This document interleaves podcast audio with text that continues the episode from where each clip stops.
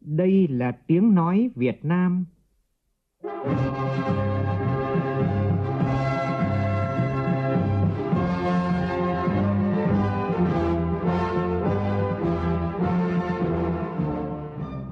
là tiếng nói Việt Nam, phát thanh từ Hà Nội, thủ đô nước Cộng hòa xã hội chủ nghĩa Việt Nam.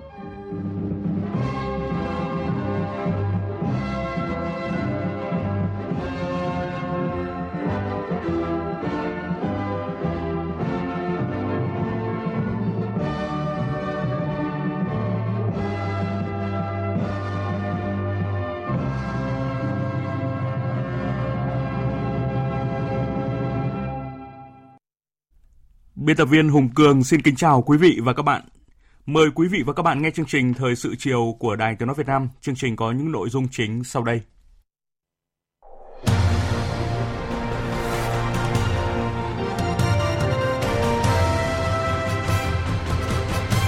Bộ Chính trị kết luận về thực hiện một số mô hình thí điểm theo nghị quyết số 18 của Ban chấp hành Trung ương Đảng khóa 12 Chủ tịch nước Nguyễn Xuân Phúc dự và phát biểu tại phiên họp thứ ba Hội đồng Tư vấn Kinh doanh APEC. Nhân kỷ niệm 75 năm Ngày Thương binh Liệt sĩ, lãnh đạo Đảng, Nhà nước dâng hương tưởng niệm tri ân các anh hùng liệt sĩ, gặp mặt người có công tiêu biểu tại các địa phương. Khai trương tuyến tàu biển kết nối miền Trung Việt Nam và Ấn Độ. Trong phần tin quốc tế, các đợt nắng nóng tại Trung Quốc khiến nền nhiệt độ vượt mức cao nhất trong lịch sử và phụ tải điện ở nhiều địa phương nước này quá tải. Osaka, Nhật Bản tái khẳng định tình trạng khẩn cấp y tế bởi đại dịch COVID-19.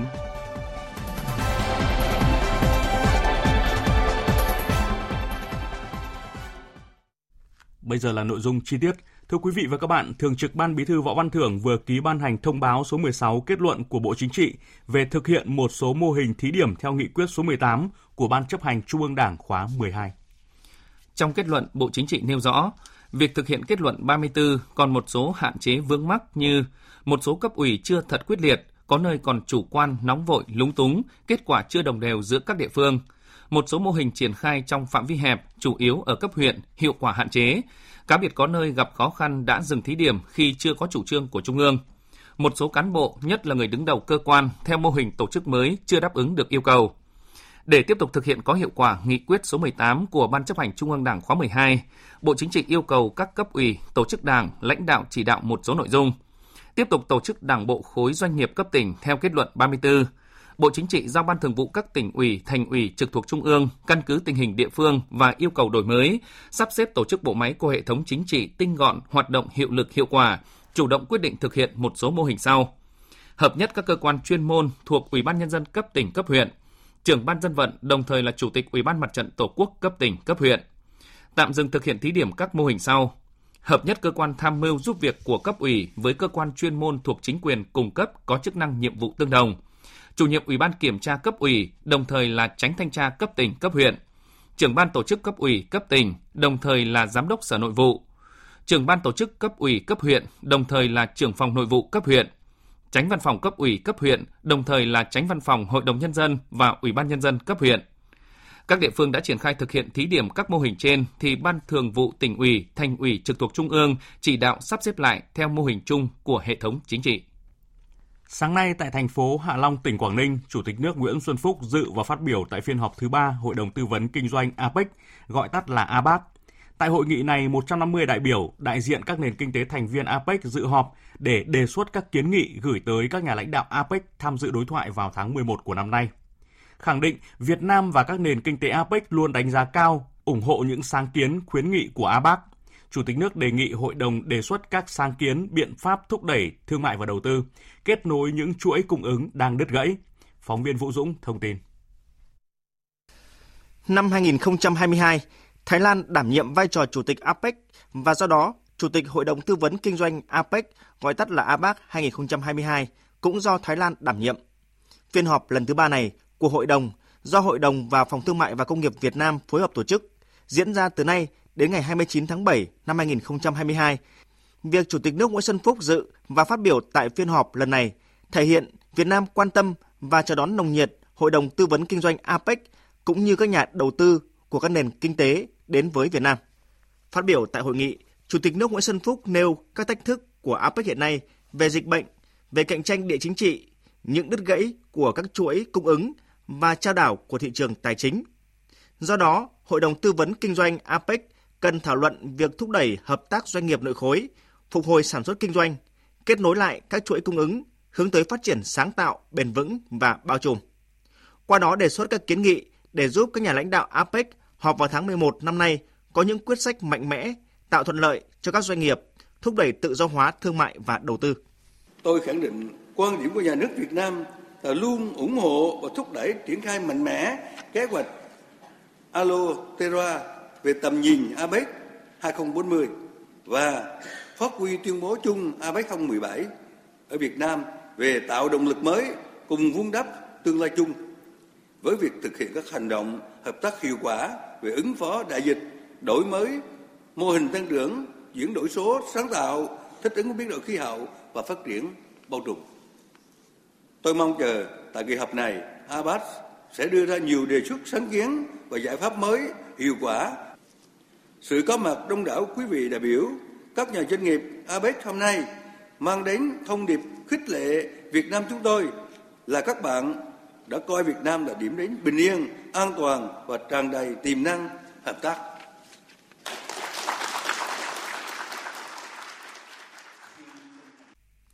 Về các nội dung cụ thể, Chủ tịch nước Nguyễn Xuân Phúc đề nghị Hội đồng Tư vấn Kinh doanh APEC nêu các sáng kiến đóng góp về việc tăng cường thương mại và đầu tư trong APEC với vai trò trung tâm của hệ thống thương mại thế giới, kết nối những chuỗi cung ứng đang bị đứt gãy, kết nối nguồn nhân lực, hỗ trợ doanh nghiệp duy trì hoạt động sản xuất kinh doanh trên nền tảng số, xanh hóa sản xuất với các công nghệ xanh và nông nghiệp xanh, thúc đẩy hợp tác phát triển năng lượng sạch, năng lượng tái tạo, giảm phát thải khí nhà kính trong khu vực. Trong bài phát biểu, Chủ tịch nước Nguyễn Xuân Phúc cũng đã nêu những dự báo lạc quan của Quỹ tiền tệ quốc tế về triển vọng kinh tế của Việt Nam. Đó là không chỉ ổn định kinh tế vĩ mô mà còn phục hồi mạnh mẽ với mức tăng trưởng năm nay dự báo khoảng 6% và năm tới là 7,2%. Cho rằng đây chính là những cơ hội rất tốt cho các nhà đầu tư của APEC và Việt Nam luôn mở rộng vòng tay chào đón các doanh nghiệp APEC. Trước đó trong sáng nay, Chủ tịch nước Nguyễn Xuân Phúc đã gặp gỡ đoàn hội đồng tư vấn kinh doanh APEC. Tại buổi gặp mặt, ông Kieng Krai Thiên Nukun, Chủ tịch Hội đồng tư vấn kinh doanh APEC bày tỏ, việc Chủ tịch nước Nguyễn Xuân Phúc dành thời gian dự và có bài phát biểu quan trọng tại hội đồng đã thể hiện cam kết mạnh mẽ của Việt Nam trong việc lắng nghe để giải quyết các vấn đề mà doanh nghiệp APEC quan tâm. Chủ tịch nước Nguyễn Xuân Phúc cũng đánh giá nỗ lực của hội đồng tổ chức sự kiện quan trọng này và mong muốn nhận được nhiều giải pháp, sáng kiến từ hội đồng để thúc đẩy tự do hóa thương mại và đầu tư. Ngày hôm nay, Thủ tướng Phạm Minh Chính và đoàn công tác của Chính phủ làm việc với lãnh đạo thành phố Hồ Chí Minh về tình hình kinh tế xã hội tháng 7, 7 tháng của năm 2022 và một số dự án đầu tư công trọng điểm của thành phố. Cũng tại buổi làm việc nhân kỷ niệm 75 năm Ngày Thương binh Liệt sĩ, Thủ tướng Phạm Minh Chính gửi lời thăm hỏi tri ân đến các mẹ Việt Nam anh hùng, anh hùng lực lượng vũ trang nhân dân, thương binh, bệnh binh, gia đình liệt sĩ, gia đình có công với cách mạng của thành phố. Phóng viên Vũ Khuyên thông tin. Báo cáo tại buổi làm việc, Chủ tịch Ủy ban nhân dân thành phố Hồ Chí Minh Phan Văn Mãi cho biết, tốc độ tăng trưởng trên địa bàn 6 tháng qua tăng 3,82%, trong đó tăng trưởng quý 2 gấp 3 lần quý 1. Các chỉ số phát triển 7 tháng đầu năm đạt được nhiều kết quả tích cực, như chỉ số sản xuất công nghiệp tăng 7,7%, 4 ngành công nghiệp trọng yếu tăng 12,2%, tổng thu ngân sách đạt 73,2% dự toán năm và tăng 20% so với cùng kỳ. Các chương trình phục hồi, bình ổn thị trường được thành phố chủ động triển khai, ngành du lịch được phục hồi mạnh mẽ, đã khởi động nhiều dự án giao thông quan trọng. Về nhiệm vụ thời gian tới, Chủ tịch Ủy ban nhân dân thành phố Hồ Chí Minh Phan Văn Mãi cho biết, thành phố sẽ tập trung các giải pháp kiên trì đạt được tốc độ tăng trưởng như mục tiêu đề ra là 6 đến 6,5%. Thành phố Hồ Chí Minh cũng kiến nghị chính phủ và Thủ tướng Chính phủ một số vấn đề liên quan đến vướng mắc về cơ chế chính sách và các vướng mắc cụ thể của thành phố Hồ Chí Minh như về dự án vành đai 3, đường vành đai 4, kiến nghị về các vấn đề đấu thầu, lựa chọn nhà đầu tư, nhất là những dự án có đất công xen cài. Công tác quản lý quỹ nhà đất, thí điểm bán đấu giá cho thuê tài sản công, đặc biệt là đối với dự án Metro số 1, Ủy ban nhân dân thành phố Hồ Chí Minh kiến nghị Thủ tướng sớm chấp thuận điều chỉnh thời gian dự án và bố trí đủ vốn ODA cấp phát từ ngân sách trung ương giai đoạn 2021-2025. Bên cạnh biểu dương những kết quả nổi bật, Thủ tướng cũng chỉ ra một số hạn chế mà thành phố Hồ Chí Minh cần lưu ý khắc phục. Thủ tướng gợi mở một số phương hướng nhiệm vụ thành phố cần thực hiện trong thời gian tới. Theo đó, thành phố Hồ Chí Minh không được có tâm lý chủ quan lơ là, tiếp tục triển khai hiệu quả phòng chống dịch COVID-19, các dịch bệnh khác như sốt huyết, đậu mùa khỉ, tập trung giả soát, bổ sung các giải pháp, quyết tâm thực hiện và đạt được 19 tiêu chí kinh tế xã hội năm 2022, triển khai quyết liệt các giải pháp đẩy nhanh tiến độ giải ngân vốn đầu tư công, thực hiện 3 chương trình mục tiêu quốc gia và chương trình phục hồi phát triển kinh tế xã hội, tăng cường phân cấp phân quyền, phấn đấu hoàn thành kế hoạch đề ra. Đặc biệt, Thủ tướng yêu cầu tập trung ổn định cái kinh tế vĩ mô. Các thành phố, các tỉnh cũng phải tập trung ổn định cái kinh tế vĩ mô. Vì các đồng chí có ổn định được thì cả nước mới ổn định được. Kết hợp hài hòa chặt chẽ hiệu quả giữa cái chính sách tiền tệ và cái chính sách tài khóa làm sao cho nó bổ sung, nó hỗ trợ lẫn nhau, nó không có triệt tiêu nhau. Mà chính sách tiền tệ thì đã đưa ra rất rõ rồi, là thận trọng, chắc chắn, linh hoạt. Và chính sách tài khóa là mở rộng, rồi ờ, có trọng tâm, trọng điểm, có hiệu quả ví dụ như phí lệ phí, rồi ờ, vấn đề liên quan đến thuế, rồi đảm bảo cái nợ công, rồi đặc biệt là cái giải ngân cái vốn đầu tư công. Là phải đảm bảo các cái cân đối lớn. Ví dụ như là thu chi, là các đồng chí phải đảm bảo xuất nhập khẩu thì là xuất phải đủ nhập. Lương thực thực phẩm là phải ổn định, làm phải đủ ăn. Năng lượng là phải đảm bảo. Đứt gãy các cái chuỗi cung ứng ở đâu về lao động là chúng ta phải khắc phục. Đối với các đề xuất kiến nghị của thành phố, trên cơ sở các ý kiến của lãnh đạo các bộ ngành trung ương, Thủ tướng cơ bản nhất trí với việc giải quyết các kiến nghị của thành phố trên nguyên tắc đảm bảo đúng quy định của pháp luật, tạo cơ chế khơi thông, huy động tối đa các nguồn lực cho phát triển. Thủ tướng giao nhiệm vụ cụ thể cho các bộ ngành phối hợp giải quyết theo thẩm quyền các đề xuất kiến nghị của thành phố Hồ Chí Minh. Trước đó trong sáng nay, Thủ tướng Chính phủ Phạm Minh Chính và đoàn công tác đã đi thị sát ga Bến Thành và ga Ba Son, nghe báo cáo tiến độ dự án Metro Bến Thành Suối Tiên. Đây là tuyến đường sắt đô thị đầu tiên của thành phố Hồ Chí Minh với mức đầu tư hơn 43.700 tỷ đồng, trong đó có vốn từ cơ quan hợp tác quốc tế Nhật Bản JICA khoảng 80%. Thủ tướng đề nghị các bên liên quan hoàn thành dứt điểm dự án Metro Bến Thành Suối Tiên, các bộ ngành cơ quan phải vào cuộc giải quyết cụ thể các khó khăn vướng mắc cho dự án. Đối với thành phố Hồ Chí Minh, Thủ tướng yêu cầu nghiên cứu tăng cường khai thác không gian ngầm tại khu vực ga, nhất là ga Bến Thành, nơi kết nối 4 tuyến metro theo quy hoạch và xây dựng. Phát triển khu vực này với tầm nhìn dài hạn, tránh ùn tắc. Thủ tướng cũng đề nghị JICA nghiên cứu xem xét về vốn, cùng phía Việt Nam tổng kết kinh nghiệm từ dự án này để tiếp tục hỗ trợ khai thác các tuyến metro khác của thành phố Hồ Chí Minh và các tuyến đường sắt kết nối thành phố Hồ Chí Minh với Cần Thơ và Đồng Nai theo tinh thần triển khai ODA thế hệ mới mà Thủ tướng Phạm Minh Chính và Thủ tướng Kishida Fumio đã trao đổi trong cuộc gặp gần đây. Về dự án đầu tư xây dựng nút giao thông An Phú, thành phố Thủ Đức, dự kiến dự án được khởi công vào tháng 10 năm 2022, phấn đấu hoàn thành vào dịp 30 tháng 4 năm 2025 nhân kỷ niệm 50 năm giải phóng hoàn toàn miền Nam, thống nhất đất nước. Thủ tướng đề nghị triển khai dự án theo hướng không chỉ giải quyết vấn đề giao thông, đảm bảo các yếu tố kỹ thuật mà còn chú ý cả về mặt mỹ thuật, tạo cảnh quan đẹp, điểm nhấn ấn tượng, xứng tầm về kiến trúc, một biểu tượng của thành phố Hồ Chí Minh và thành phố Thủ Đức, có giá trị lâu dài trong tương lai hàng trăm năm để khai thác phát triển du lịch và các dịch vụ. Thủ tướng nhấn mạnh. Lòng đất là một, không gian là hai, là phải tận dụng tối đa. Cái tháp này phải hoành tráng cao hơn, phải to hơn, phải đẹp hơn. Có thể nó mất một nghìn tỷ thì một ngày thành phố Hồ Chí Minh có thể làm được. Còn nếu để cái này mà nó không xứng tầm với thành phố ấy, ít ra là phải năm sáu chục năm nữa thì mình chọn một ngày hay là chọn năm sáu chục năm.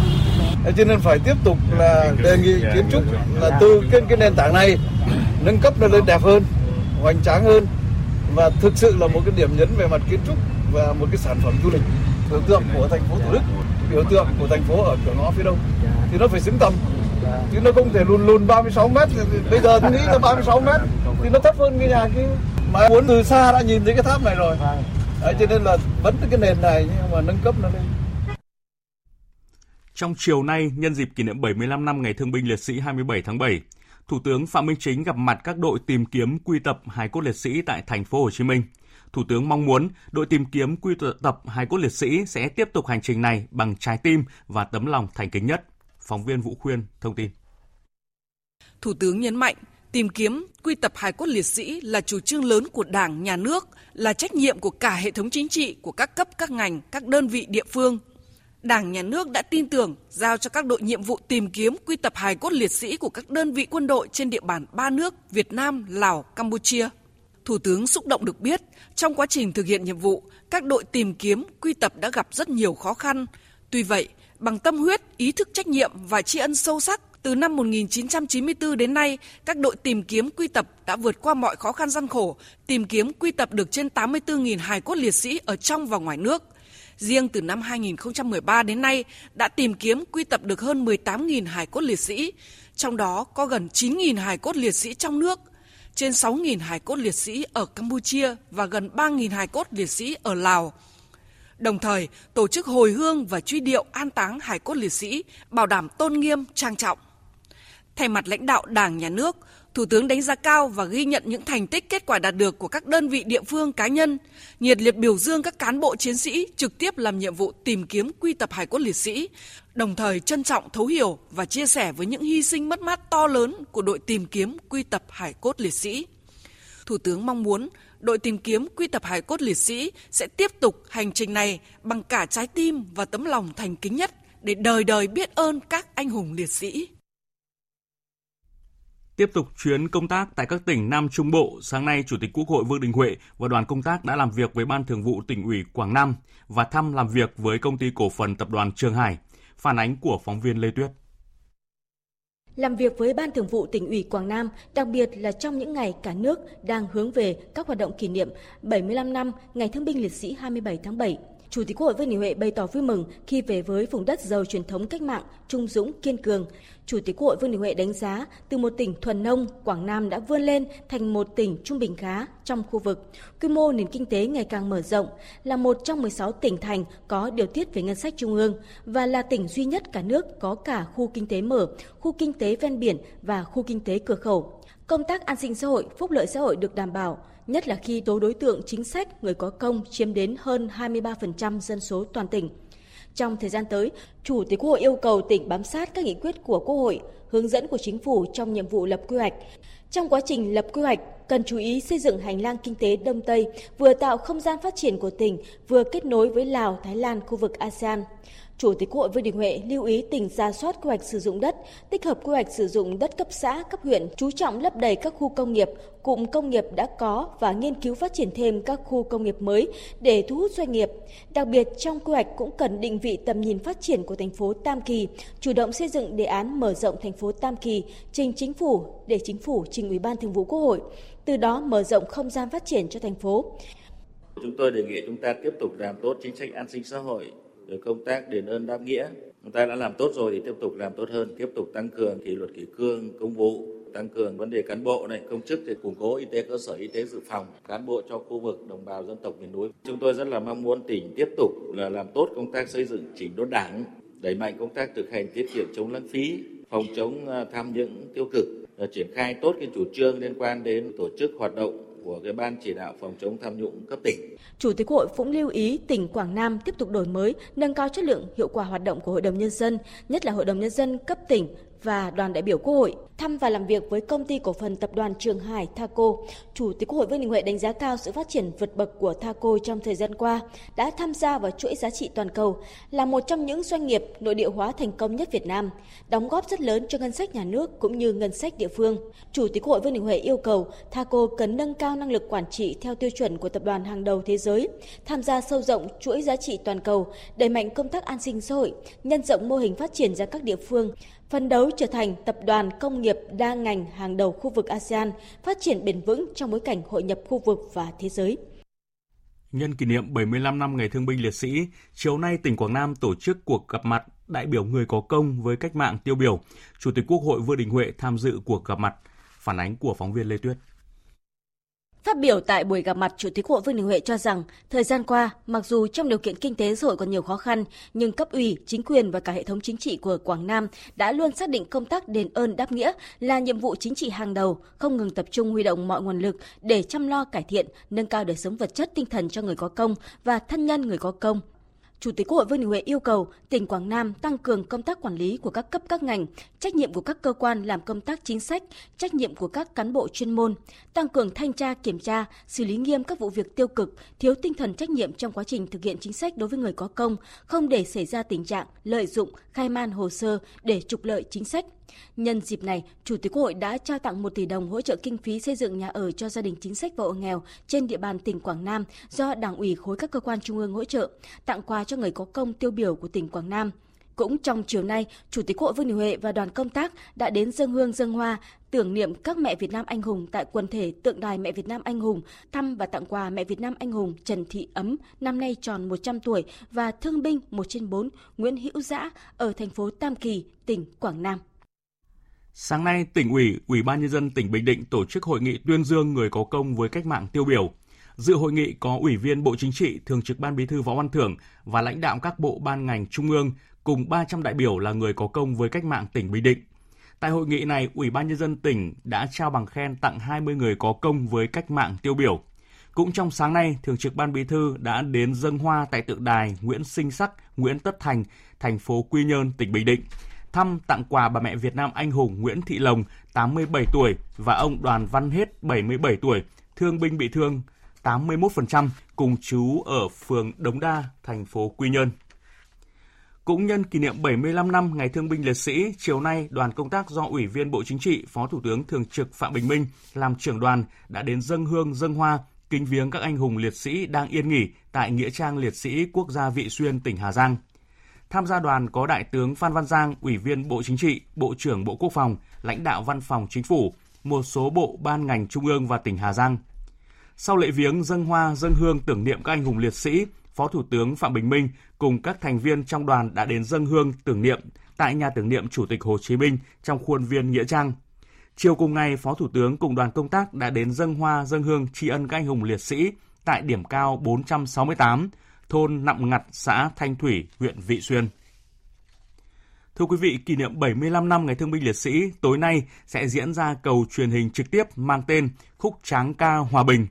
Với thời lượng 120 phút, chương trình sẽ mang tới những câu chuyện, giây phút thực sự xúc động, lắng động từ 6 điểm cầu là Hà Nội, Thành phố Hồ Chí Minh, Hà Giang, Quảng Nam, Bình Định, An Giang, Hiện giờ, phóng viên Lại Hoa đang có mặt tại điểm cầu Hà Giang sẽ thông tin chi tiết tới quý vị trước giờ diễn ra cầu truyền hình. Xin mời phóng viên Lại Hoa. À, vâng thưa quý vị, à, tại điểm cầu Hà Giang đến thời điểm này thì mọi công tác chuẩn bị cho chương trình trực tiếp mang tên Khúc Tráng ca Hòa Bình đã hoàn tất. À, sân khấu chính được chuẩn bị trang nghiêm tại à, tượng đài liệt sĩ quốc gia Vị Xuyên. Nơi đây tối nay sẽ có những câu chuyện lịch sử được kể bởi chính những con người, chính những cái tên chính những cảm xúc của những người đã sống và đi qua chiến tranh. Và xuyên suốt cầu truyền hình là chương trình Những dấu chân hòa bình để lại dấu ấn một thời không thể nào quên, đã hy sinh mất mát, có những nỗi đau không thể xóa nhòa. Những thế hệ hôm nay luôn mang trong mình bài ca không quên về những năm tháng, về những người đã ngã xuống hy sinh cao cả của các bà mẹ Việt Nam anh hùng. À, thưa quý vị, Nghĩa trang liệt sĩ quốc gia Vị Xuyên là nơi yên nghỉ của 1.863 liệt sĩ. Cách đây hơn 40 năm trên mặt trận Vị Xuyên, suốt hơn 10 năm từ tháng 2 năm 1979 đến tháng 12 năm 1989, lớp lớp cán bộ chiến sĩ các đơn vị bộ đội chủ lực cùng nhiều đơn vị bộ đội địa phương đã chiến đấu kiên cường dũng cảm. Người lính mặt trận Vị Xuyên khắc sâu lời thề, sống bám đá đánh giặc, chết hóa đá bất tử, thắng lợi của quân và dân ta vô cùng to lớn nhưng tổn tổn thất mất mát cũng rất đỗi đau thương. Trên 4.000 cán bộ chiến sĩ từ nhiều miền quê trên cả nước đã nằm lại vảnh mảnh đất vị xuyên. Máu của các anh đã tô thắm cờ quyết chiến quyết thắng của quân đội nhân dân Việt Nam anh hùng. À, vâng, chúng tôi sẽ tiếp tục chuyển đến quý vị thông tin về cầu truyền hình trực tiếp mang tên Khúc Tráng ca Hòa Bình trong những chương trình thời sự tiếp theo. À, mời biên tập viên tiếp tục chương trình. Cảm ơn phóng viên Lại Hoa. Chúng ta sẽ tiếp tục uh, chuyển sang một địa chỉ đỏ khác uh, nằm ở miền Trung. Uh, thưa quý vị và các bạn, thành cổ Quảng Trị được xem là trái tim, cũng là chìa khóa quan trọng trong cuộc chiến của quân ta chống Mỹ ngụy năm 1972. Đến với Quảng Trị, thăm thành cổ và được nghe những câu chuyện về mùa hè đỏ lửa năm 1972, 50 năm về trước, có lẽ sẽ không nhiều người có thể lý giải được vì sao trong mưa bom bão đạn dày đặc của kẻ thù, chịu sự khắc nghiệt của thời tiết, lúc nắng như đổ lửa, lúc lại mưa lũ dâng cao. Nhiều ngày phải nhịn đói, nhịn khát, không có không khí để thở, không một giấc ngủ trọn vẹn. Vậy mà trong suốt 81 ngày đêm, tương đương với gần khoảng 2.000 giờ đối mặt với cuộc chiến khốc liệt ấy, hàng nghìn chiến sĩ, những thanh niên tuổi 18 đôi mươi vẫn giữ vững tinh thần chiến đấu, hoàn thành nhiệm vụ chốt giữ thành cổ. Vậy sức mạnh nào đã tạo nên sự phi thường đó và chúng ta cùng đi tìm câu trả lời từ chính những anh hùng trở về từ thành cổ qua phóng sự sau của phóng viên Thu Hòa. Những ngày tháng 7 này, thành cổ Quảng Trị lại đón những đoàn người từ khắp mọi miền về dâng hương, thả hoa, tưởng nhớ tri ân những anh hùng liệt sĩ đã ngã xuống trong mùa hè đỏ lửa năm 1972. Trong đó có rất nhiều cựu chiến binh đã từng tham gia chiến đấu tại chiến trường khốc liệt này. Tôi thì cũng là được 5 lần trở lại Quảng Trị rồi. Mà hôm nay mỗi lần trở lại đều có một xúc cảm riêng của nhau. Bởi vì là gặp đồng chí đồng đội, gặp nhau vẫn ôm nhau và chỉ nhớ nhau. Cảm xúc thì dâng trào, mà ván quang mình là chảy nước mắt luôn rồi. Bởi vì bao nhiêu đồng chí của mình đã ngã xuống. Khi anh em luôn nằm trong thành này, thì ba anh em nằm bảo nhau. Sau này đất nước được giải phóng, thằng nào còn sống thì nhớ về thắp hương cho người thằng chết ở đây thế thì giữ đúng cái lời hứa thề đấy nên là năm nào tôi cũng vào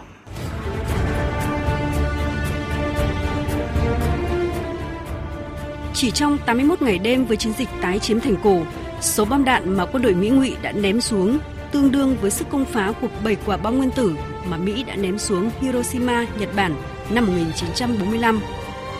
Hôm nay, mảnh đất bị bom cày đạn sới ấy những vết tích của chiến tranh chỉ còn lại ở những đoạn tường thành nham nhở. Nhưng chính trong những viên gạch đó, dưới những thảm cỏ ấy, những lớp đất trong thành cổ chính là xương máu của hàng ngàn anh hùng liệt sĩ. Ngược thời gian những ngày tháng này của 50 năm trước, có một lời thề đã đi vào lịch sử.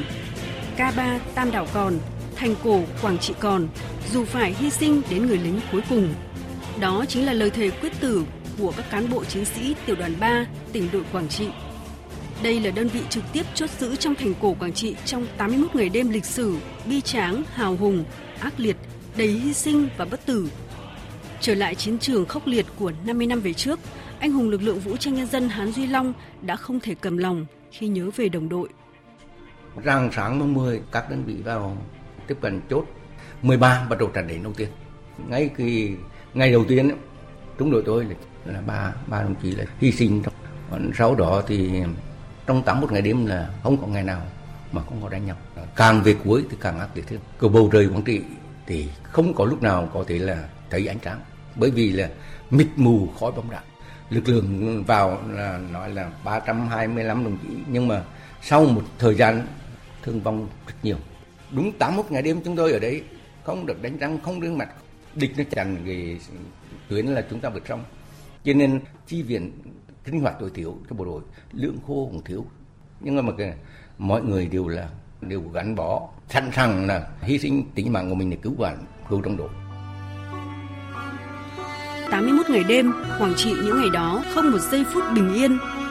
Cái chết, sự hy sinh chưa bao giờ là nỗi sợ của những chiến sĩ thành cổ. Lúc đó, cán bộ chiến sĩ của tiểu đoàn K3 cùng đồng đội quyết tâm bằng mọi giá phải giữ vững cho được thành cổ kiên quyết không cho địch cắm cờ, đảm bảo an toàn cho từng mét đất.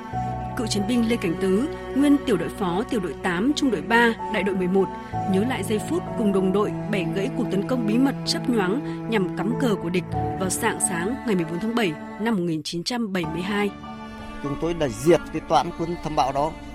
thu cờ ba que, phá các phương tiện đền đài, thu vũ khí rồi lựu đạn trong vòng 15 phút. Chúng tôi đã tiêu diệt cái toàn thâm bạo này là giữ vững trận địa là làm chủ trận địa không để cho địch thực hiện được cái âm mưu cầm cờ trên thành cổ Quảng Trị. Trong bom đạn của kẻ thù, họ đã cùng viết lời thề quyết tử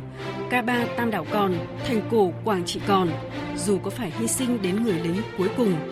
Đó cũng là mệnh lệnh từ trái tim, là sức mạnh mà anh hùng lực lượng vũ trang Trần Trọng Can, cựu chiến binh Lê Cảnh Tứ cùng đồng đội mang theo suốt những ngày chiến đấu trong thành cổ.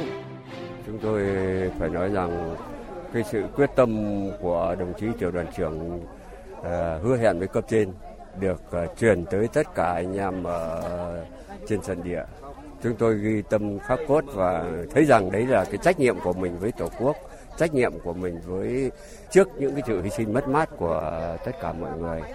Những người còn sống thì làm sao để làm chọn cái trách nhiệm cho những người đã nằm xuống, thực hiện cái lời hứa đó dù có hy sinh gì chăng nữa cái lời thề đó, cho đến bây giờ mỗi khi nhắc lại, tôi về tuổi cũng đã cao rồi, sức khỏe cũng yếu đi rồi, nhưng mà có lẽ rằng suốt đời chúng tôi không bao giờ quên được những cái năm tháng chiến đấu ấy. cho đến bây giờ chúng tôi cũng nghĩ rằng là cái nhiệm vụ chúng tôi được giao, đó là một mệnh lệnh của trái tim, của tổ quốc ừ. nhưng ở đây muốn nói rằng là trong chiến tranh trong cuộc kháng chiến là mệnh lệnh của cấp trên của đảng nhà nước là chúng tôi phải tuân thủ và chấp hành để là có một cái niềm tin có một lòng tin và như thế, các chiến sĩ thành cổ đã chiến đấu và chiến đấu đến hơi thở cuối cùng. Người này ngã xuống thì người khác lại xông lên. Sức mạnh nào đã khiến cho hàng vạn người lính bất chấp hiểm nguy của mưa bom bão đạn sẵn sàng vượt sông bảo vệ thành cổ mà không tiếc thân mình. Điều này đã được những cựu chiến binh năm xưa lý giải, đó là lòng yêu nước, là chủ nghĩa anh hùng cách mạng. Khi lòng yêu nước đã lên đến tột cùng thì cái chết cũng nhẹ nhàng như hòa mình vào dòng nước chảy. Cho tôi hôm nay vào thành cổ thắp một nén nhang viên người nằm dưới cổ cỏ xanh non tơ cỏ xanh non tơ xin cho vô tình với người hy sinh trên mảnh đất quê mình Thưa quý vị và các bạn, cuộc chiến 81 ngày đêm bảo vệ thành cổ Quảng Trị là cuộc chiến hào hùng nhất mà cũng bi thương nhất. 81 ngày đêm khát vọng hòa bình cháy bỏng của cả dân tộc được hôn đúc và thấm vào từng tấc đất, nhành cây, ngọn cỏ của một cổ thành như thế. Và họ đã viết nên bản hùng ca bất tử, mãi vang vọng trong suốt chiều dài lịch sử của dân tộc. Bây giờ mời quý vị cùng nghe tiếp chương trình Thời sự chiều nay với những nội dung đáng chú ý khác. Các dự án nằm trong danh mục năm 2022 nếu chậm giải ngân, xác định không thể giải ngân hết phải kiên quyết cắt giảm, điều chuyển vốn cho các dự án khác có khả năng giải ngân tốt hơn. Phó Thủ tướng Lê Minh Khái, Tổ trưởng Tổ công tác số 2 của Thủ tướng Chính phủ về đẩy mạnh giải ngân vốn đầu tư công đã nhấn mạnh như vậy tại cuộc họp của Tổ công tác với 8 bộ, cơ quan trung ương, 4 địa phương diễn ra sáng nay tại trụ sở Chính phủ. Phóng viên Văn Hiếu phản ánh. Về tình hình giải ngân, theo báo cáo của Bộ Tài chính, ước tổng số giải ngân vốn ngân sách nhà nước đến hết tháng 7 của 12 đơn vị là gần 7.400 tỷ đồng, đạt 29,9%, vẫn thấp hơn tỷ lệ giải ngân trung bình của cả nước là 34,47%. Qua thảo luận, nguyên nhân chủ quan được các bộ, cơ quan trung ương chỉ ra là công tác tổ chức thực hiện, công tác chuẩn bị dự án chất lượng thấp nên vướng mắc trong quá trình triển khai. Cùng với đó, các đơn vị, bộ ngành thuộc tổ công tác số 2 gặp khó khăn do thiếu cán bộ chuyên môn về xây dựng. Còn nguyên nhân khách quan là do các bộ ngành có các dự án mới được chuyển giao triển khai trong kế hoạch năm nay mà theo quy định của luật xây dựng, các dự án khởi công mới được bố trí phải mất nhiều thời gian triển khai các thủ tục lập, thẩm định và phê duyệt thiết kế dự toán công trình mới đủ điều kiện tổ chức đấu thầu thi công. Do đó, tiến độ giải ngân vốn của những dự án khởi công mới chỉ được đẩy mạnh vào những tháng cuối năm. Trước thực tế giải ngân thấp, Phó Thủ tướng Lê Minh Khái bày tỏ không đồng tình với việc sắp hết tháng 7 nhưng vẫn không phân bổ xong vốn chi tiết. Theo Phó Thủ tướng, giải ngân chậm có nhiều lý do nhưng phân bổ vốn chậm do nguyên nhân chủ quan là chính. Đề nghị các bộ ngành địa phương đẩy nhanh việc phân bổ vốn. Nêu rõ không giải ngân được thì phải chuyển sang dự án của các cơ quan khác, không được giữ vốn. Phó Thủ tướng Lê Minh Khái nhấn mạnh. Trong cái danh mục mà bố trí vốn của năm 2022 mà không hết thì các ông chí phải đề xuất đấy, điều chuyển vốn cho các dự án trong các cái bộ ngành và địa phương đó. Còn nếu không có dự án nào nữa thì phải vui vẻ là báo cáo lại với bộ phận đầu tư để mà chuyển sang cái đơn vị khác thôi tiền thì tiền của địa phương thì địa phương ngân sách địa phương thì địa phương quyết định nhưng mà ngân sách trung ương thì bố trí rồi các ông chí cũng làm được thì các ông chí cũng phải vui vẻ thôi thì tôi đề nghị là như vậy trong chỉ đạo thì báo cáo ông chí thì thì thành lập tổ hay là nhắc nhở hay là nắm bắt ngay tình hình để mà xử lý tùy theo cái điều kiện hoàn cảnh cụ thể của từng bộ ngành địa phương để các ông chí làm Hôm nay, Thương vụ Đại sứ quán Việt Nam tại Ấn Độ đã phối hợp với Tổng công ty Hàng hải Việt Nam tổ chức hội nghị trực tuyến khai trương tuyến tàu biển kết nối miền Trung Việt Nam với Ấn Độ và dự kiến kết nối với Bangladesh. Tháng 11 năm ngoái, Tổng công ty Hàng hải Việt Nam đã thiết lập tuyến vận tải container kết nối trực tiếp Hải Phòng, Malaysia, Ấn Độ để giảm tải áp lực vận chuyển hàng hóa và bình ổn nguồn cung vận tải, hỗ trợ cho doanh nghiệp trong nước – Tiếp nối thành công này, từ tháng 5 vừa qua, doanh nghiệp tiếp tục đưa tàu container 1.000 tấn vào cửa lò Nghệ An vận chuyển hàng đi Ấn Độ. Đây là đường kết nối trực tiếp Việt Nam-Ấn Độ, do đó sẽ rút ngắn thời gian vận chuyển so với các tuyến đường hiện nay phải dừng ở các điểm trung chuyển, từ 14 đến 15 ngày so với 21-22 ngày của các tuyến đường khác. Tuyến đường biển mới này sẽ giúp cho các doanh nghiệp Việt Nam tiếp cận với khu vực phía đông Ấn Độ với hơn 600 triệu dân, mở ra một cơ hội lớn trong hoạt động thương mại giữa hai nước. Ông Bùi Kiều Hưng, Tổng Giám đốc Công ty Cổ phần Cảng Nghệ Tĩnh cho biết, vào sáng nay, chuyến tàu thứ hai đã rời cầu cảng để thực hiện hành trình tới Ấn Độ. Đơn vị cam kết sẽ cung cấp dịch vụ tốt nhất cho khách hàng và mong nhận được sự ủng hộ của doanh nghiệp xuất nhập khẩu Việt Nam, Ấn Độ và Bangladesh. Tiếp theo là tin bảo hộ công dân về vụ cháy tại Manchester của Anh. Theo Đại sứ quán Việt Nam tại Anh, ngày 25 tháng 7 năm 2022, cảnh sát điều tra Anh thông báo phát hiện thi thể người trong khi phá rỡ một khu nhà bị cháy ở vùng Oldham, Manchester của Anh.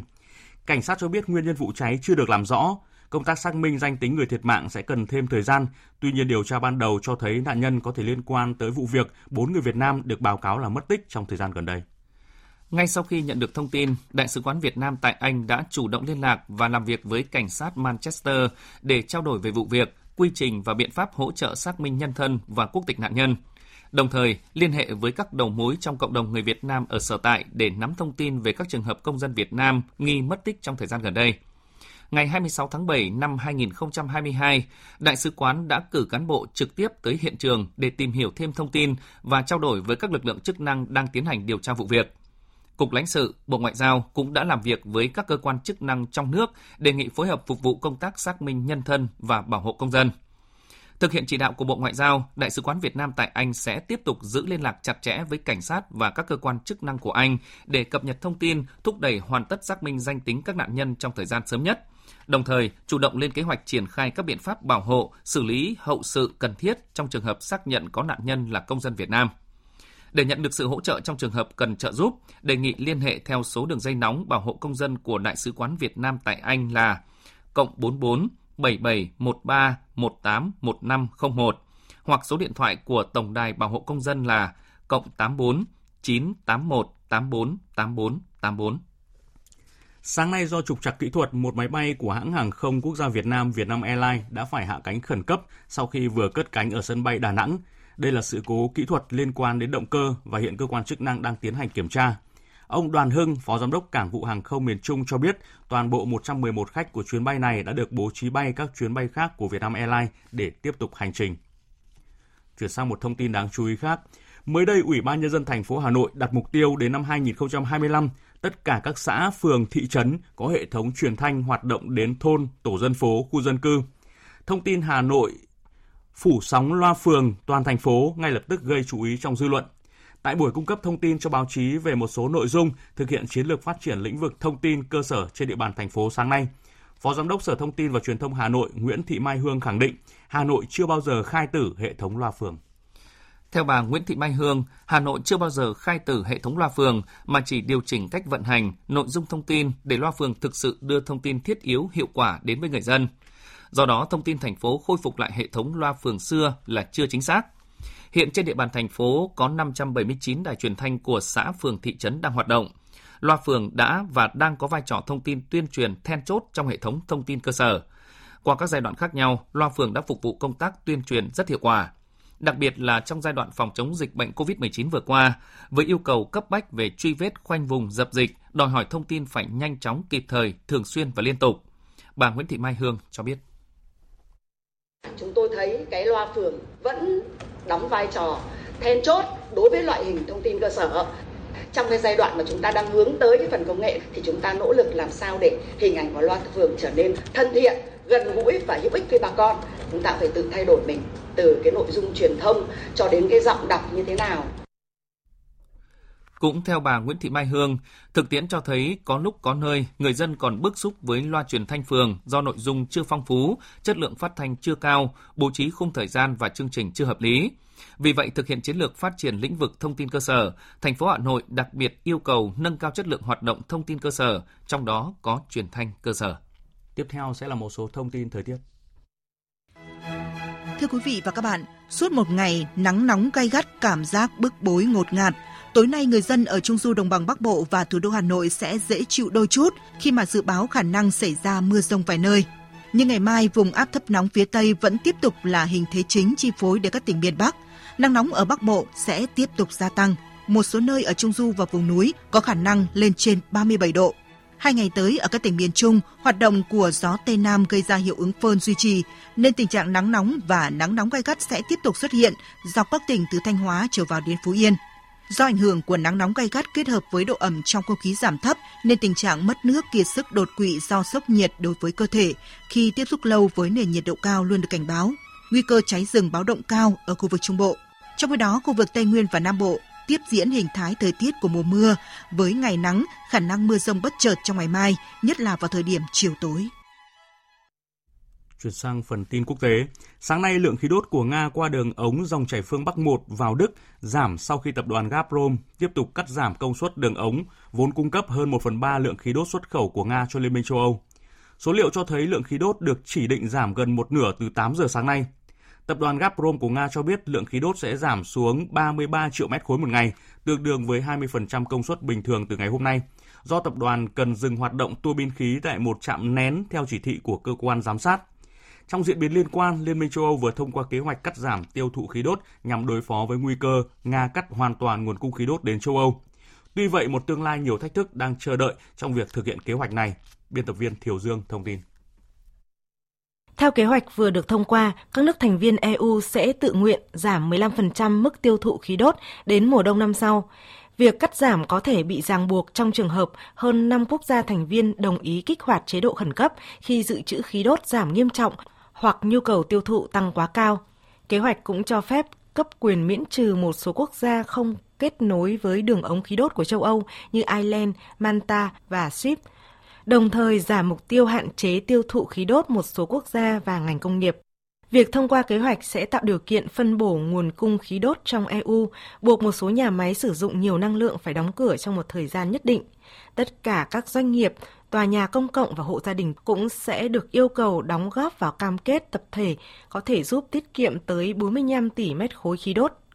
Tuy nhiên, nhiều người dân EU bày tỏ lo lắng ngay khi kế hoạch được thông qua. Cắt giảm khí đốt ảnh hưởng toàn diện đến mọi khía cạnh. Các bệnh viện được sưởi ấm một phần bằng khí đốt, các cơ sở công cộng nữa. Thiếu khí đốt có thể gây tử vong. Thực sự không có lựa chọn thay thế nào để tìm khí đốt vào lúc này. Các cơ sở kinh doanh công cộng, phòng tắm hơi, bể bơi trong nhà bằng cách nào đó sẽ giảm đi. Bạn phải hạn chế nhiều hơn trong hoạt động giải trí trong mùa đông tới. Tôi nghĩ những gì virus corona không hạn chế được, chắc chắn khí đốt sẽ làm được. Việc thông qua kế hoạch hạn chế tiêu thụ khí đốt là bước đi của EU nhằm đối phó với nguy cơ thiếu năng lượng trong mùa đông lạnh giá sắp tới. Việc thực hiện kế hoạch có hiệu quả hay không, có gây tác động tiêu cực thế nào đối với EU là câu hỏi còn bỏ ngỏ.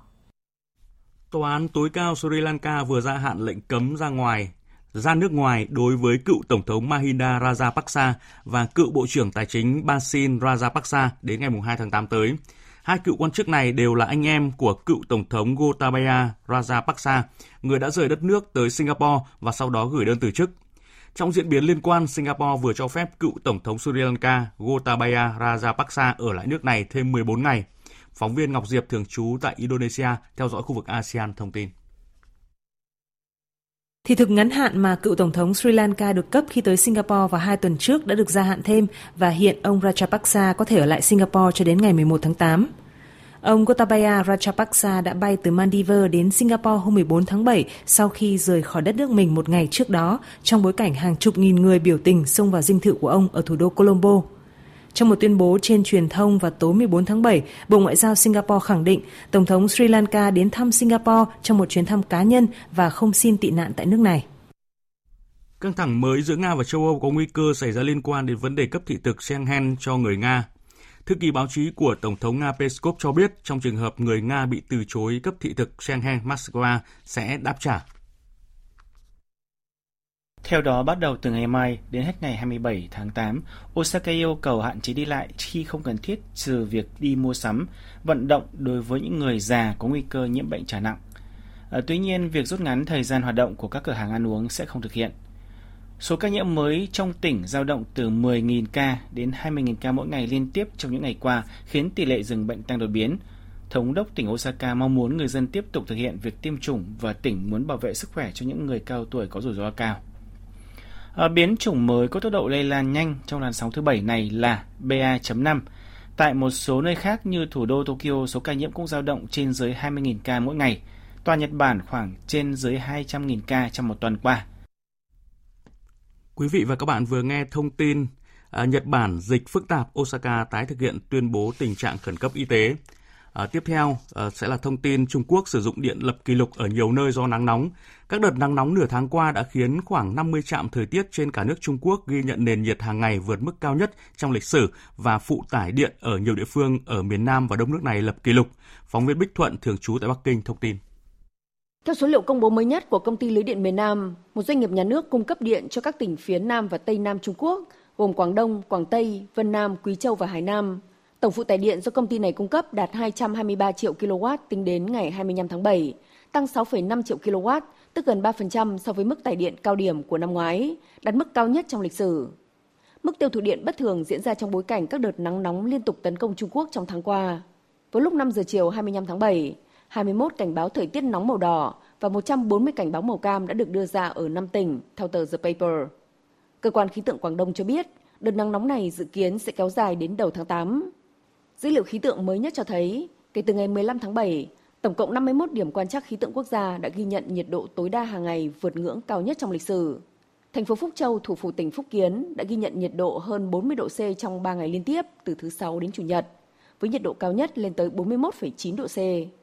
Theo dự báo thời tiết, nhiệt độ cao ở khu tự trị Tân Cương, miền Tây Bắc Trung Quốc sẽ đạt đỉnh trong khoảng ngày 28 tháng 7, trong khi tình trạng nhiệt độ cao kéo dài trên diện rộng vẫn sẽ tiếp diễn ở khu vực miền Nam nước này trong gần 10 ngày tới. Trở lại với thông tin căng thẳng mới giữa Nga và châu Âu có nguy cơ xảy ra liên quan đến vấn đề cấp thị thực Schengen cho người Nga. Thư ký báo chí của Tổng thống Nga Peskov cho biết, trong trường hợp người Nga bị từ chối cấp thị thực Schengen, Moscow sẽ đáp trả.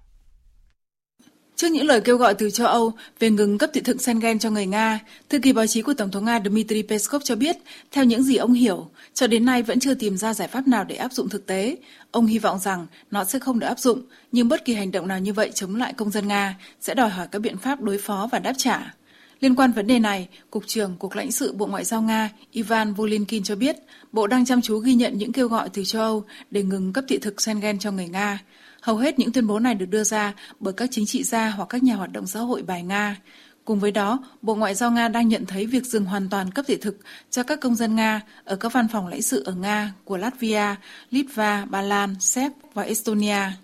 Ông Volinkin nhấn mạnh rằng Moscow tiếp tục ủng hộ việc duy trì khả năng các chuyến đi lẫn nhau của công dân Nga và châu Âu, đồng thời hy vọng vào sự thực dụng và ý thức chung của EU. Theo ông, nếu tình huống giả định về việc cấp thị thực Schengen cho người Nga trở thành hiện thực, thì nước này vẫn tính đến khả năng xây dựng hợp tác thị thực trên cơ sở song phương với các nước châu Âu có thể đàm phán. Tiếp theo chương trình sẽ là trang tin thể thao.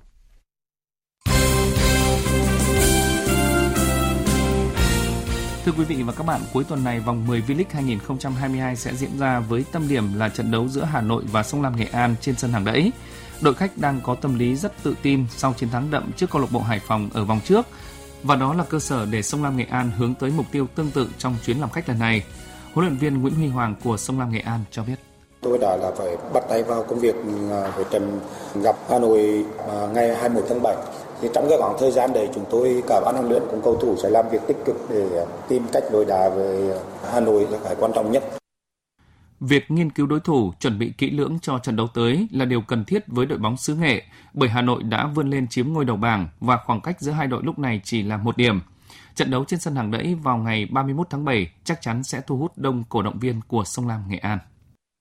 Hưởng ứng của trận đấu này thì mong tất cả cổ động viên sẽ đến sân hàng đẩy cổ vũ.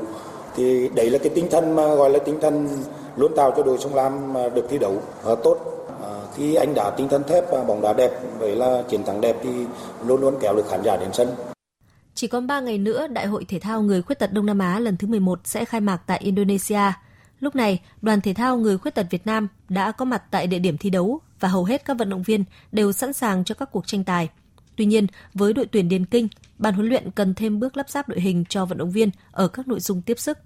Huấn luyện viên Đặng Văn Phúc cho biết. Có thể nói là trong các cái kỳ paragame thì cái kỳ này là khó khăn nhất. À, bởi những các kỳ paragame chúng ta đều có cái chế độ tập huấn ừ, tập trung các vận động viên lại. Nhưng kỳ này thì không có do không có được cái tập luyện chung với nhau. Để có cái sự mà tập luyện trao gậy ráp đội hình cho nên vấn đề này cũng là vấn đề trăn trở băn khoăn của ban huấn luyện. Nhưng à, chúng tôi cũng đã liên lạc với các huấn luyện viên ở các cái tỉnh để mà tiến hành có cái sự tập luyện trước để chúng ta qua đến Indonesia thì chúng ta có được một hai ngày trước thi đấu chúng tôi sẽ ráp cái đội hình vào để thi đấu để đạt được thành tích. Bên cạnh những khó khăn do không được tập luyện cùng nhau, đội tuyển điền kinh người khuyết tật Việt Nam cũng chịu ảnh hưởng không nhỏ tới phong độ do thiếu giải đấu cọ sát trước thềm đại hội. Tuy nhiên, các vận động viên vẫn cho thấy quyết tâm lớn để chinh phục huy chương vàng. Vận động viên Nguyễn Ngọc Hiệp chia sẻ.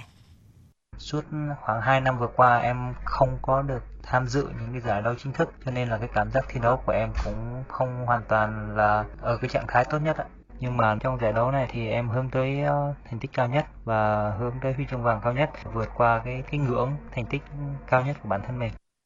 Hai tay vợt Lê Quốc Khánh và Lý Hoàng Nam đã giành vé vào tứ kết nội dung đôi nam giải quần vợt ITF World Tennis Tour M15 Kuala Lumpur, Malaysia sau khi đánh bại đôi chủ nhà Hamdan và Kamaru Zaman với tỷ số là 6-4 và 6-4. Ở vòng đấu tiếp theo, hai đại diện Việt Nam gặp đối thủ Kazuma và Daisuke của Nhật Bản. Ngoài nội dung đôi nam, Lý Hoàng Nam còn góp mặt ở nội dung đánh đơn với tư cách là hạt giống số 1 của giải. Giải vô địch cầu lông đồng đội hỗn hợp nam nữ quốc gia 2022 vừa khởi tranh tại Quảng Nam, thu hút 55 tay vợt tài năng của 6 đơn vị có phong trào cầu lông mạnh nhất cả nước tham dự. Đây là dịp để các vận động viên thi đấu thể hiện khả năng của mình, qua đó giúp các địa phương, đơn vị đánh giá công tác đào tạo, huấn luyện, đồng thời giúp ngành thể dục thể thao tuyển chọn lực lượng bổ sung cho đội tuyển quốc gia. Cuối tháng 8 này tại Đà Nẵng sẽ diễn ra lễ hội du lịch góp Đà Nẵng 2022. Sự kiện hứa hẹn mang đến nhiều hoạt động sôi nổi hấp dẫn, Nổi bật nhất là giải đấu BRG Open Golf Championship Đà Nẵng 2022 tại sân BRG Đà Nẵng Golf Resort. Ông Nguyễn Xuân Bình, Phó Giám đốc Sở Du lịch, Phó trưởng ban thường trực ban tổ chức cho biết. Thời gian vừa qua thì thành phố Đà Nẵng cũng đã hết sức ờ, nỗ lực trong cái việc triển khai các hoạt động khôi phục du lịch sau Covid với việc lựa chọn tổ chức lễ hội du lịch góp năm 2022 cũng như là giải đấu à, BRG Đà Nẵng Golf Open năm 2022 sẽ góp phần để mà xúc tiến mạnh mẽ hơn, quảng bá mạnh mẽ hơn cái hình ảnh của điểm đến Đà Nẵng à, với hệ thống các cái sân golf đẳng cấp thế giới à, để thu hút các golfer trong nước và quốc tế góp phần khôi phục du lịch Đà Nẵng sau cái thời gian bị ảnh hưởng bởi dịch Covid. Giải đấu sẽ diễn ra từ ngày 28 tháng 8 đến ngày 2 tháng 9, dự kiến quy tụ 144 golfer chuyên nghiệp quốc tế và Việt Nam, gồm một giải đấu Pro-Am và 3 vòng thi đấu chính thức dành cho các golfer chuyên nghiệp. 50 golfer dẫn đầu bảng xếp hạng sẽ được thi đấu vòng chung kết với tổng giải thưởng là 75.000 đô la Mỹ. Ông Mark Andrew Genrives, giám đốc khối golf tập đoàn BRG chia sẻ. It's a great honor uh, to be asked to be the với chúng tôi, đây là niềm vinh hạnh to lớn khi được trở thành nhà tài trợ danh sưng của giải đấu, nhà tài trợ về địa điểm thi đấu. Tôi rất vui khi có thể ủng hộ cho Đà Nẵng, hỗ trợ phát triển du lịch Đà Nẵng. Đà Nẵng và Việt Nam là điểm đến số một của châu Á. Tôi nghĩ điều này rất có ý nghĩa vào thời điểm hiện tại, khi chúng ta đang đối mặt với những thử thách. Chúng ta có thể thấy những tiêu chuẩn quốc tế về khách sạn tại đây, có thể mời thế giới đến với giải đấu, mời tất cả mọi người đến Đà Nẵng trong tương lai.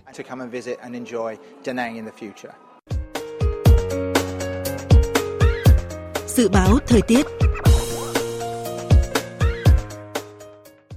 Phía Tây Bắc Bộ chiều tối và đêm có mưa rào và rông vài nơi, ngày nắng nóng có nơi nắng nóng gay gắt, gió nhẹ, nhiệt độ từ 25 đến 37 độ. Phía Đông Bắc Bộ, chiều tối và đêm có mưa rào và rông vài nơi, ngày nắng nóng có nơi nắng nóng gay gắt, gió Nam cấp 2, cấp 3, nhiệt độ từ 25 đến 37 độ. Khu vực từ Thanh Hóa đến Thừa Thiên Huế, chiều tối và đêm có mưa rào và rông vài nơi, ngày nắng có nơi nắng nóng, Riêng vùng núi phía Tây có nắng nóng, có nơi nắng nóng gay gắt, gió nhẹ, nhiệt độ từ 25 đến 37 độ. Khu vực từ Đà Nẵng đến Bình Thuận, đêm có mưa rào và rông vài nơi, ngày nắng, phía Bắc có nơi nắng nóng, riêng phía Nam chiều tối có mưa rào và rông rải rác, gió nhẹ, nhiệt độ từ 24 đến 35 độ. Tây Nguyên có mưa rào và rông vài nơi, riêng chiều tối có mưa rào và rông rải rác, gió nhẹ, nhiệt độ từ 20 đến 32 độ. Nam Bộ có mưa rào và rông vài nơi, riêng chiều tối và tối có mưa rào và rông rải rác, gió nhẹ, nhiệt độ từ 23 đến 34 độ.